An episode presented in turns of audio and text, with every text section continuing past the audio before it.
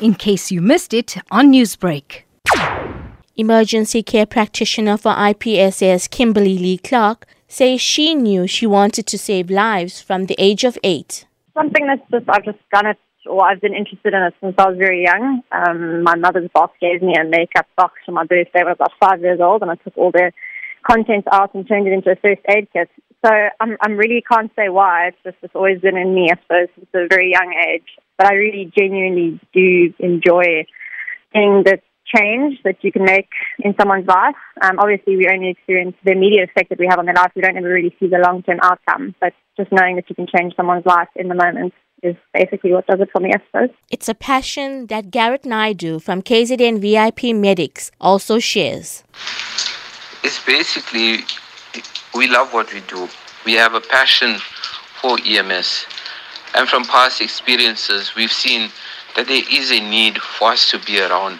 We are here to help, and with our dedicated and passionate and driven team, we'll continue every day to keep helping any person in need. Claude Sigamani from Amawela Emergency Services says it's a blessing to them. To be honest, I love saving people and helping people.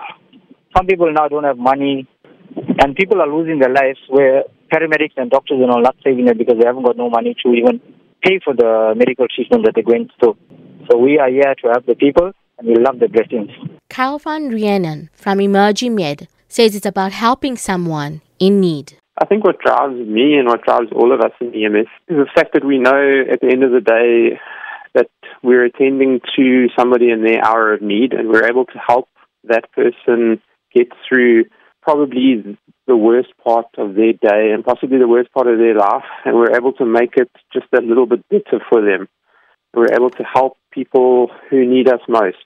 We're able to be there for somebody when they need somebody most in their life. We're able to make their life just that little bit better. Newsbreak, Lotus FM, powered by SABC News.